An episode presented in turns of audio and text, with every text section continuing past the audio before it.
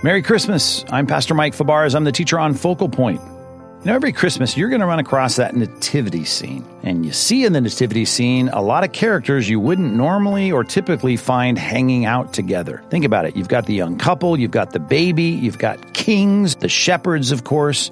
It's just a strange mix of folks. Now, that may not all be historically, at least in terms of chronology, quite right, but certainly we know that the birth of Christ brought a lot of different people together for the birth of the Savior and for his young development there in Bethlehem. And the shepherds, if you think of them in comparison to the wise men, this is just a real clash in the classes of the first century. I mean, the shepherds were not seen as people that were revered in society, but those wise men from Babylon, they certainly were.